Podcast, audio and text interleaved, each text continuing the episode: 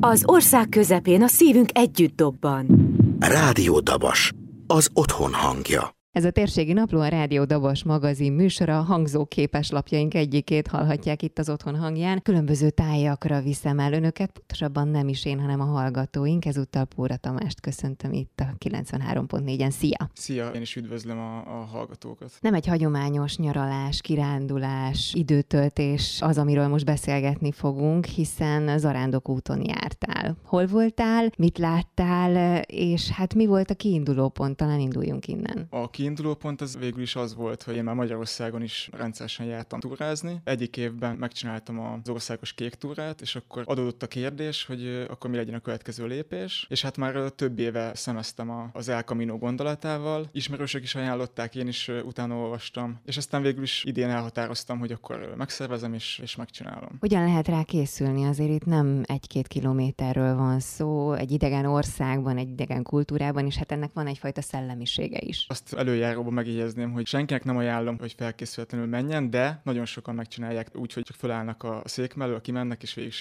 Én úgy készültem, hogy hát egyrészt ugye minden héten járok túrázni, tehát alapból volt egy fizikai fölkészültség. Emellé még azért végeztem úgymond lelki gyakorlatokat is. A Szent Jakab Egyesület honlapján találtam ilyen felkészüléseket, ami minden napra levezetett egy problémát, amit így fel kellett dolgozni, és én ezzel készültem. Illetve hát a, a mentális felkészülés az nagyon fontos egy ilyen túrára, talán még fontosabb, mint a a, fizikai felkészülés. Ez hogyan zajlik nálad? Avasd be minket egy kicsit a kulisszatitkokba. Ugye az ember nem hiszi el, hogy ugye képes ilyen távot ugye ennyi idő alatt lesétálni. Nekem is a leghosszabb egybefüggő túrám az öt napos volt, és hát végül is erre próbálja magát az ember felkészíteni, de ebbe segítenek a, a lelki felkészülések is, sőt, talán azok még többet segítenek. Meg az, hogy egy ilyen túrán ugye rengeteg ember van kint, és az ember azt próbálja tudatosítani magába, hogy neki is kell segíteni másnak, meg neki is fognak segíteni a túra alatt a többiek. Hát akkor induljunk neki képzeletben ennek a túrának? Milyen előkészületek kellenek ahhoz, hogy valaki neki induljon? Kezdjük a legelején. A legeleje ugye úgy indul, hogy minél előbb ugye meg kell venni a, a repülőjegyet, illetve onnan a vonatjegyet, vagy a, a buszjegyet, attól függ, hogy az ember éppen hol veszi a, a repülőjegyet. És ezt ugye minél előbb ö, meg kell venni, mert ugye hát elvileg annál olcsóbb, ez nem mindig igaz azért. Hát utána pedig a felszerelést kell megvásárolni, mert van egy, egy bizonyos felszerelés igénye ennek a túrának. De én mondjuk nem sok mindent vásároltam, mert nekem alapból volt nagyon jó hátizsák, zsákom, nagyon jó bakancsom, illetve én úgy döntöttem, hogy a már jó kipróbált bakancsom megyek, amelyik már tíz éve meg volt, és ez jónak bizonyult, mert ehhez már a lábam alkalmazkodott korábbiakban, de nagyon sokan visznek magukkal ugye túrabotot,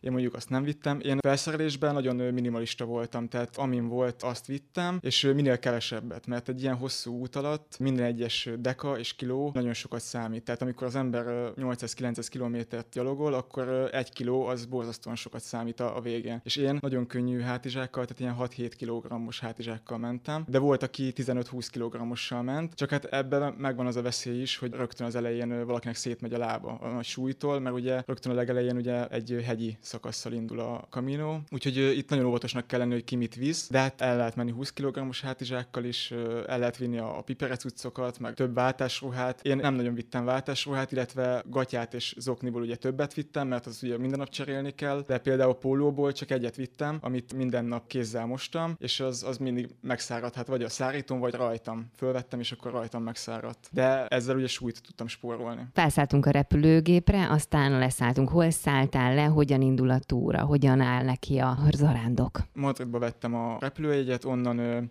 busszal Pamplonáig utaztam, és ott meg kellett aludnom, mert onnan csak másnap ment busz Saint-Jean Pied-de-Portba. Saint-Jean Pied-de-Port a, a kiinduló állomása ennek a, az útnak, a francia útnak, de ugye többféle út van, nem csak ez a francia út, csak ez a legismertebb és a, a legjobban kiépített. Itt úgy indul, hogy Saint-Jean-Pied-de-Portba el kell menni a, a zarándok központba, ott kapja bele az ember a, a legelső pecsétet, az indító pecsétet, hogy megkezdte az útját. Itt vásárolni kell egy kredenciált, ez a, az úgynevezett zarándok útlevél vagy zarándok igazolvány, ami arra szolgál, hogy a szállásokat igénybe tudja venni, mert vannak úgynevezett refúgió vagy alberg nevezetű, ami gyakorlatilag menedékhelyet jelent, szállások, amit csak a zarándok igazolvány kormány birtokában tud igénybe venni az ember, és akkor Saint-Jean-Pied de Portból elindulunk, megkezdjük az arándokutat. Itt már rögtön az elején nagyon keményen indul az arándokút, a legkeményebb szakasza az egész útnak. Hát egy 27-30 kilométeres szakasz, hivatalosan 1200 méter szintemelkedéssel, de éppen mi nem azon az útvonalon mentünk, mert az valamiért le volt zárva, vagy nem arra tereltek minket. Tehát 1600-1700 méteres szintemelkedés volt, és hát én ugye hozzá vagyok ezt szokva, mert én általában ezeket a hegyi szakaszokat keresem Magyarországon, illetve külföldön is, de aki teljesen felkészületlenül jön ide, annak ez, ez azért komoly erőpróba, és a legtöbben itt szállnak ki az egészből. Tehát itt azt mondják, hogy ez elég volt. Vagy annyira tönkre megy a lábuk, a túl nehéz hátizsákkal indulnak rossz cipőben, vagy egyszerűen nem bírják, és teljesen szétmegy a lábuk, hogy nem tudják folytatni. Úgyhogy a legtöbben itt szállnak ki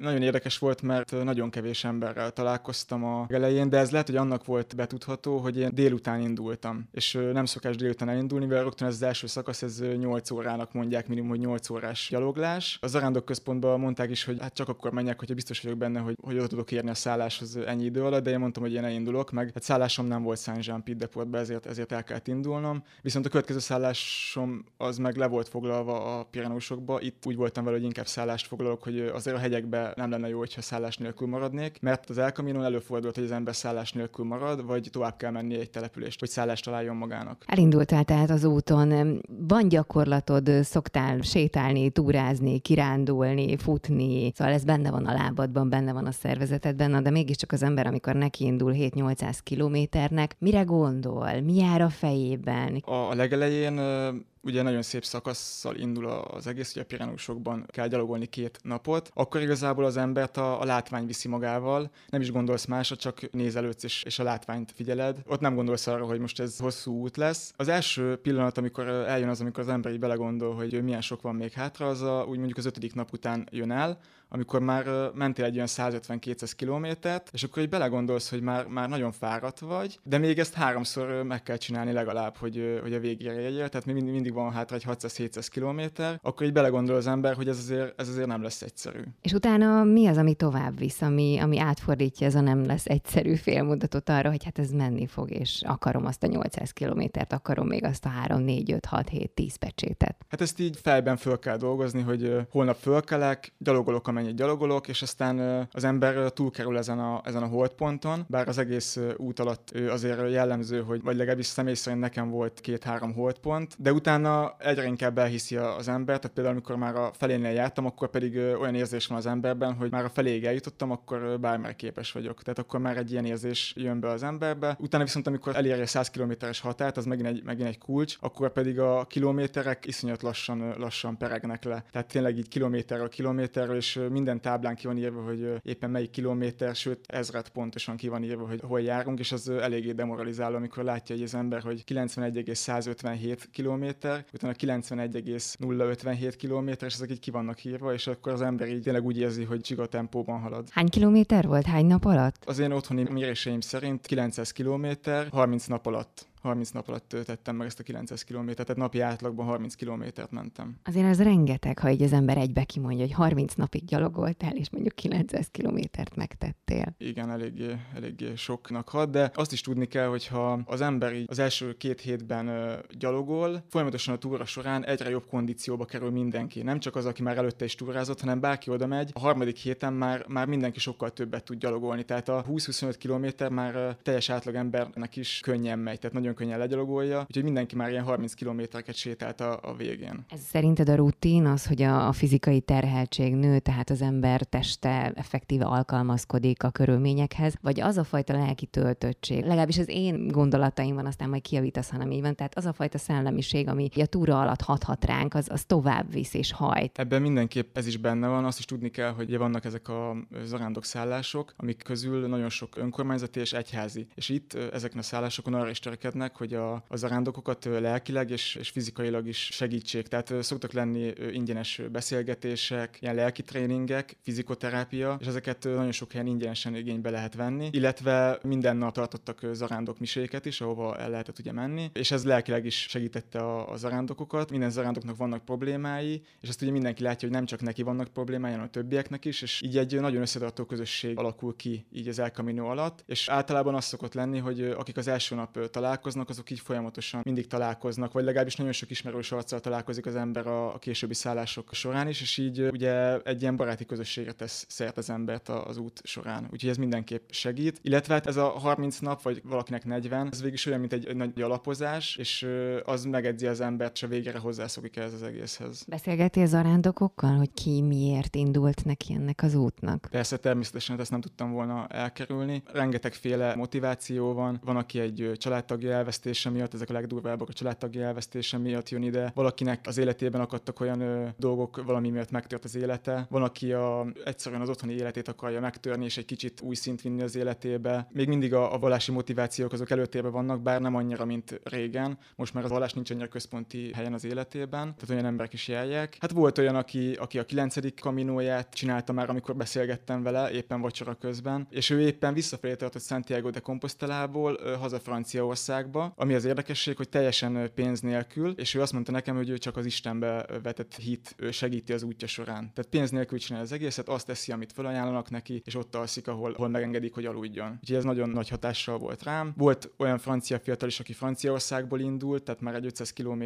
gyalogolt, mire elért Szánzsámba. Utána még megcsinálta a portugál utat is, ez egy másik zarándokút, ami szintén Santiago de Compostelába vezet, és onnan vissza Franciaországba. Hogyan hatott rád az út? Ugye említetted, hogy megcsináltad a kék túrát, és kihívásokat kerestél, és ez egy jó úti célnak tűnt, de azért mégiscsak annyi emberrel találkoztál, annyi történettel találkoztál, és ezek olyan történetek, amelyek azért hatnak az emberre. Rám végül is olyan hatással volt, hogy igazából ö, azt vettem észre, hogy a, az egoizmusunkat egy kicsit hátra kéne szorítani, és a közösségért többet tenni, meg észrevenni azt, hogy mindenki a másikért van, és a többiek is értünk vannak. Mert ez alatt az út alatt így azt vettem észre, hogy az összes ember próbált segíteni a másiknak ott, ahol ö, tudott. Mindenki persze azt is nézte, hogy ugye célba jön, de a másikat is próbálta segíteni azért, hogy elérje a, a céljait. És ez végül is egy ilyen nagyon fontos üzenet volt. Az arándokútat mindenki egyfajta ilyen magányos útnak képzeli el, de vannak, akik mondjuk többen hajtják végre, vagy hát ahogy te is említetted, azért találkoztok egymással, leültök együtt beszélgetni, vacsorázni, barátságok kialakulnak. Van esetleg olyan valaki, akivel mondjuk mm, folytatjátok az ott megkezdett félmondatot, és mondjuk együtt mentek a legközelebbi zarándokútra, vagy tényleg az arándokút arról szól, hogy én magam. Én azt gondolom, hogy, és azt ajánlom mindenkinek, hogy egyedül menjen el a, a zarándokútra, mert amikor az ember egyedül utazik, akkor sokkal nyitottabb a, a többiek felé, így sokkal könnyebben ugye kialakulnak barátságok. Én azt láttam, hogy akik családdal jöttek, vagy nagyobb baráti azok már ugye egy zártabb közösség, és annyira nem nyitottak a, a többiek felé. Tehát ők el voltak a maguk kis világában, ami nem baj, így is lehet csinálni, de én azt ajánlom inkább, hogy mindenki egyedül menjen és úgy próbálja ki. Sokkal teljesebb úgy az út, hogyha valaki egyedül csinálja, és ugye saját magának kell szembenézni a, a kihívásokkal is. Egyébként barátságok azok mindenképpen fognak kialakulni szerintem. Nekem is egy négy-öt emberrel, akikkel rendszeresen találkoztam az út során, azokkal alakult ki mélyebb kapcsolat, és ezek kellenek is, mert nagyon jó érzés az, amikor valamelyik szállásra odaérsz, és aztán utána egy ismerős arc jön be a szállásajtón, de útközben mindenki szeret inkább egyedül gyalogolni. De ott is megesik, hogy beszélgetünk egymással, de inkább mindenki egyedül szeret gyalogolni, és akkor kell gondolkozik az ember, elmereng, nézelődik, és saját útját járja. Tehát oda megy, ahova ő szeretne, amit meg szeretne nézni, és nem jó az, hogyha ha más mondja meg, hogy most ezt nézzük meg, és te lehet, hogy nem is szeretnéd azt megnézni, vagy, vagy nem így szeretnéd járni az utat. Tehát azért jó, hogyha egyedül mész, mert akkor tényleg azt tudod csinálni, amit te szeretnél, és a saját utadat tudod járni. De attól még az nem jelenti azt, hogy a közösséggel ne lehetnél olyan kapcsolatban, hogy összejöttök egy vacsorára, vagy szoktak lenni egyébként ilyen közösségi vacsorák az út alatt, amiken érdemes részt venni, mert azok a, a legjobb hangulatú étkezések, amikor tényleg mindenki oldott, mindenki betesz ételét, ami van, és akkor abból főzünk valamit, és ezek a legjobbak. Ugye hoztál most nekünk szuveníreket, itt van az útlevél, amit tel is tele van szebbnél szebb pecsétekkel, szerintem nagyon-nagyon jó így végignézni rajta, meg hát gondolom neked mindegyik pecséthez egy-egy útszakasz, egy-egy emlék fűződik, és hát elhoztad azt az oklevelet, amelyet az út végén kapnak az arándokok. Milyen érzés volt ezt az oklevelet megkapni a végén? Hiszen akkor már túl voltál a holdpontokon, túl voltál a 900. kilométereden, és tulajdonképpen egy út végéhez érkeztél. Nagyon szép ez az oklevél, meg tényleg jó, hogy van egy emlék róla, de nekem nem ez volt a legjobb érzés, hanem amikor Santiago de Compostelába a katedrális elé, vagyis a katedrálisba megérkeztem, az volt a legjobb érzés, de az oklevél is nagyon jó, csak igazából számomra ez az oklevél úgy nem jelent semmit. Tehát ez egy, ez egy papír, ami nagyon szépen mutat, és később egy nagyon szép emlék lesz, de maga az, hogy végigjártam, és amilyen élmények értek, az a lényeg. De nagyon jó érzés volt átvenni, mert végül is, végül is egy elismerés annak, hogy ezt megcsináltam. Mit adott neked ez az út? Mindenkinek azt adja, ami miatt kimegy. Nekem ugye az volt a motivációm, egyrészt egyrészt egy mentális és fizikai próbatételt is ugye teljesítsek, másrészt ugye a kalandvágy is vezérelt, és ugye az maga a spirituális út is vezérelt, és ezt nekem végülis mind a hármat megadta, mert egy nagy próbatétel is volt, bár tényleg én azt mondom, hogy bárki képes végsétálni ennyit, csak lehet, hogy nem 30 nap alatt, hanem mondjuk 40 nap alatt. A spirituális út is megvolt, tehát nagyon sok idő van gondolkozni, vannak olyan részek, amikor az ember, tehát például van egy 150-200 kilométeres szakasz, ami teljesen monoton, teljesen sík, és ugyanaz a táj van végig. Ott például az ember nagyon jól tud gondolkodni, úgyhogy végül is nagyon sok mindent volt idő átgondolni. Mi a következő cél? Ugye említetted, hogy megvolt a kék túra, most megvolt a francia El Camino, mi a következő bakancslistás úti célod? Ugye most ezt a francia elkaminót megcsináltam, már így a többi kaminostól kaptam a, a tippeket, hogy a, a portugál út, az északi út, ezek mind Santiago de Compostela vezetnek, úgyhogy már van egy olyan terv, hogy a portugál utat megcsinálni, és akkor onnan még tovább gyalogolni szintén Musia és Finisterre felé, és aztán még mondjuk az angol utat, van egy angol út is, azt is megcsinálni. Ezek nem olyan hosszúak egyébként, ez jóval rövidebb, mint a, a francia út, meg hát egyéb tervek is vannak, egyéb, egyéb ország országokban is vannak nagyon szép útvonalak, de aztán lehet, hogy most ez a kaminós vonal élni fog, és akkor ezt csinálom, mert tényleg fantasztikus volt, és így lehet, hogy akkor ezt csinálom tovább. Akkor ehhez sok-sok sikert kívánok, és hát még ilyen élménybeszámolókat itt az Otthon hangján köszönjük, hogy itt voltál. Köszönöm szépen, és hogy itt lettem. Az ország közepén a szívünk együtt dobban. Rádió Dabas, az otthon hangja.